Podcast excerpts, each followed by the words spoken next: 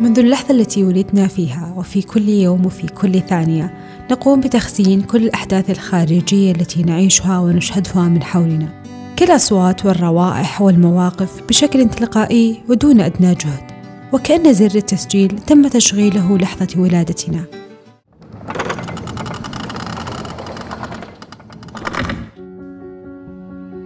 أنا سهى العامر وهذا بودكاست خزينة. أشارك من خلاله كل ما قد يثري خزينة معلوماتك.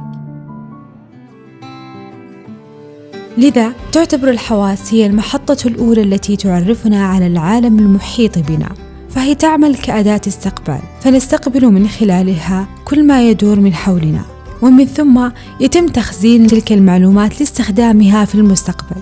وهذا ما يعرف باسم الذاكرة الحسية. أما عن قصص الطفولة وأحداثها والخبرات المتراكمة على مر الأعوام يتم تخزينها في ذاكرة تعرف باسم الذاكرة طويلة المدى. تلك التي من خلالها تشكل لدينا مخزون هائل من المعلومات يسمح لنا بربط الخبرات والتعلم وفهم الحياة وبناء قصتنا.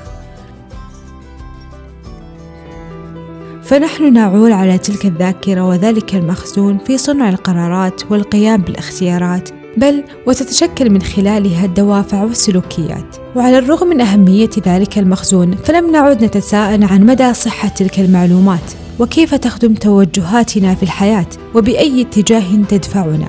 ولأن ذلك المخزون الذي يقطن داخل أذهاننا هو المحرك لنا في هذه الحياة. أسعى في خزينة لإعادة النظر في ذلك المخزون وطرح التساؤلات والمواضيع التي من شأنها أن تعلق في ذهنك وأن تحتفظ بها كخزينة داخلك.